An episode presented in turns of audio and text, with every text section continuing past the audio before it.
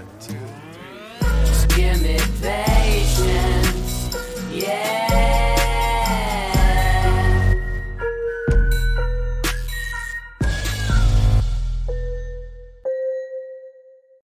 Deserves the best, and there's no better place to shop for Mother's Day than Whole Foods Market. They're your destination for unbeatable savings, from premium gifts to show-stopping flowers and irresistible desserts. Start by saving 33% with Prime on all body care and candles. Then get a 15-stem bunch of tulips for just $9.99 each with Prime. Round out Mom's menu with festive rosé, irresistible berry chantilly cake, and more special treats. Come celebrate Mother's Day at Whole Foods Market. Okay, guys, have you ever wondered what's changed in medicine that now you go to the doctor and they don't look you in the eye? Instead, they're looking at a computer screen. Their back may be to you. You're sitting there up on that exam table with in a paper thin gown with your butt hanging out, feeling vulnerable, thinking, you know, this person doesn't care about me because they're staring at a computer asking me questions and clicking boxes. What happened to medicine. We went into it, doctors, nurses, everybody who takes care of patients on the front line, to connect with other human beings. And yet now, that seems to be gone. We can't even look at our patients in their most vulnerable moments. The gift they give us is being vulnerable with us, and we're not able to be there for them. Why? The electronic medical record. And I will not call it an EHR, electronic health record, because there is nothing about health in this thing. Patients, you guys need to understand how this has destroyed medicine. It was a great hope that turned out to be false. Let me explain what's going on in that exam room. You come in, the doctor immediately sits down, logs into their computer, and starts clicking. Okay, so um, have anything changed in your medications? Well, you're thinking, I've already been through this at this clinic and that clinic and this. Why don't they have it in the computer? Because one of the great tragedies of electronic medical records is they never were designed to talk to each other. Why is that? Because hospitals and health systems who spend billions on instituting an electronic health record have zero incentive to have you share that data with other health systems. They want to keep you in their group and make it as hard as possible to share data. So the electronic medical record vendors complied with that. There was no mandate that there was interoperability between these records. So who suffers? You and that doctor who's trying to fill in the blanks from your urgent care, the other system you went to, the other state you were in. The other thing they're clicking through then, and, they, and they'll say, okay, now let me try to figure out what's going on in this patient's history. I'm going to look through some previous notes. And, well, in the old days, we would have the chart right there in handwriting, and you would feel that narrative because we couldn't write a whole lot. We would basically write what was important because otherwise you get writer's cramp. Now with electronic medical records, it's copy paste, take the old note, copy paste, blow in templates, all kinds of nonsense starts to bloat these notes. So, in order to learn what's going on with you, that physician or nurse practitioner or PA has to click, click, click, click, click through a bunch of notes to try to figure out what's important and what's not. If you looked at the screen they saw, you would be like, ah, it looks like something out of mission control. It's all this information, and most of it is absolutely irrelevant. Why? Because the electronic medical record has nothing to do with patient care. It has everything to do with billing. Billing and compliance for legal reasons. So if you document a bunch of stuff, the theory goes, you're less likely to be sued in a society that's very litigious. And if you document a bunch of stuff, that's the only way the insurance companies and Medicare will pay you. So the electronic medical record vendors built what was asked for a compliance vehicle, a cash register with a little patient care stuff tacked on. So, what happens in that visit? The doctor's clicking through trying to figure out what's important to you, and instead is deluged with billing codes and a bunch of bloated crap that has nothing to do with you. Could they ask you, hey, what's your story? Tell me. Look you in the eye?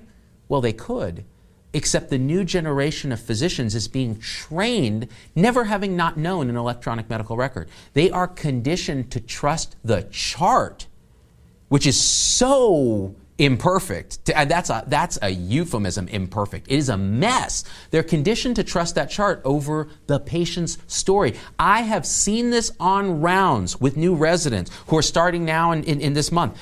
They believe the chart over the patient. They look at the chart instead of making eye contact. They're constantly charting. This has destroyed the fabric of what is medicine. It is a relationship. It is not charting, it is not billing, it is not legal stuff. It is a relationship between you and I in a sacred space where you give us the gift of making yourself vulnerable during the toughest times of your life. And the least we can do is look you in the eye, and the electronic medical record has robbed us of that. And here's the question why can't the doctor just do the charting outside of the room? Because we can chart a lot of things, now we have to. Which means if we don't do the charting there in the room with you, with 30 patients lined up, we're going to be doing that charting at home.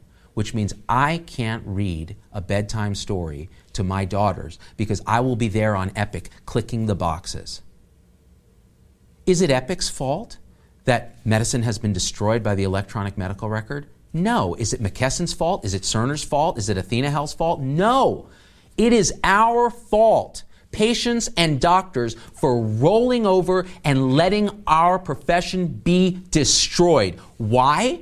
Can't we fix it? Can't we just have scribes come in the room and chart for us? Sure, if you want to throw good money after bad, all you're doing is complying with a broken set of incentives and you're adding another human into the mix.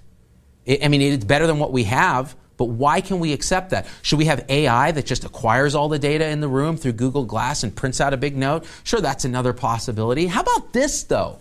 How about we stop accepting a broken set of incentives that we have to comply with? Why should we have to do a 99205 billing code?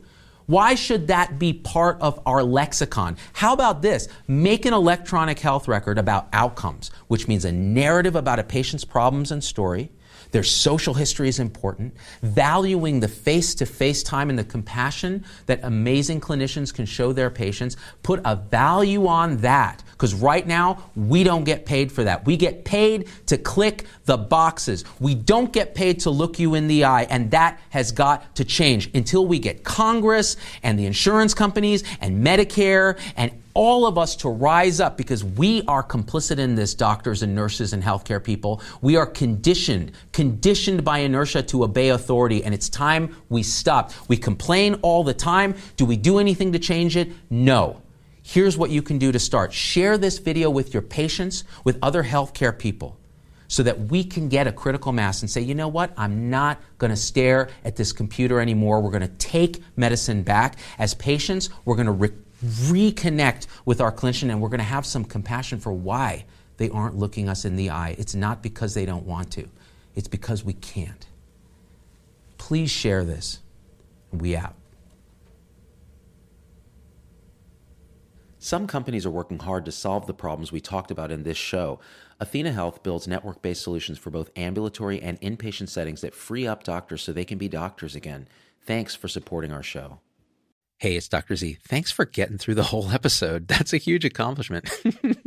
and so at this point, I just got to ask you for a few favors because it just helps us so much if you leave a review on your favorite podcast platform and subscribe. It, it just really helps the algorithms to get this message out to others.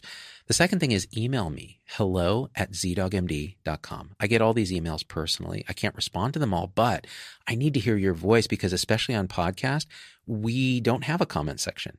And I want to hear how this episode affected you, what you'd like to hear in the future, what you think we got wrong, what we think we got right, anything, anything, or just say hi. So that's really powerful. And the third thing is, financially, it helps us a lot to support the show in any way you can. And if you go to zdoggmd.com forward slash supporters, you can join our supporter tribe on your favorite platform YouTube, Facebook, Instagram, wherever. What that will get you on those platforms is live shows with me that are exclusive for supporters and access to our Zoom meetings where we talk about awakening realization and we share with each other our own experience. It's a powerful group effect. It's a community, really. And we support and love each other and share again through our own experience how we're waking up.